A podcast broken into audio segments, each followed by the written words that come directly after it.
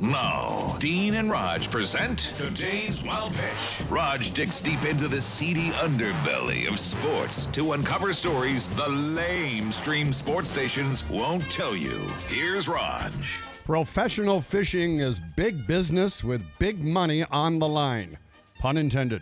So, of course, cheating's on the rise. In 2016, a team had to forfeit $2.5 million for cheating in a marlin tournament. Last year, two men were busted for bringing their own bass to a bass tournament. and just this past week, a couple of fishermen got caught putting weights inside fish to win a tournament. The men had to be protected by officials from an angry mob. Wow. Listen to me right now.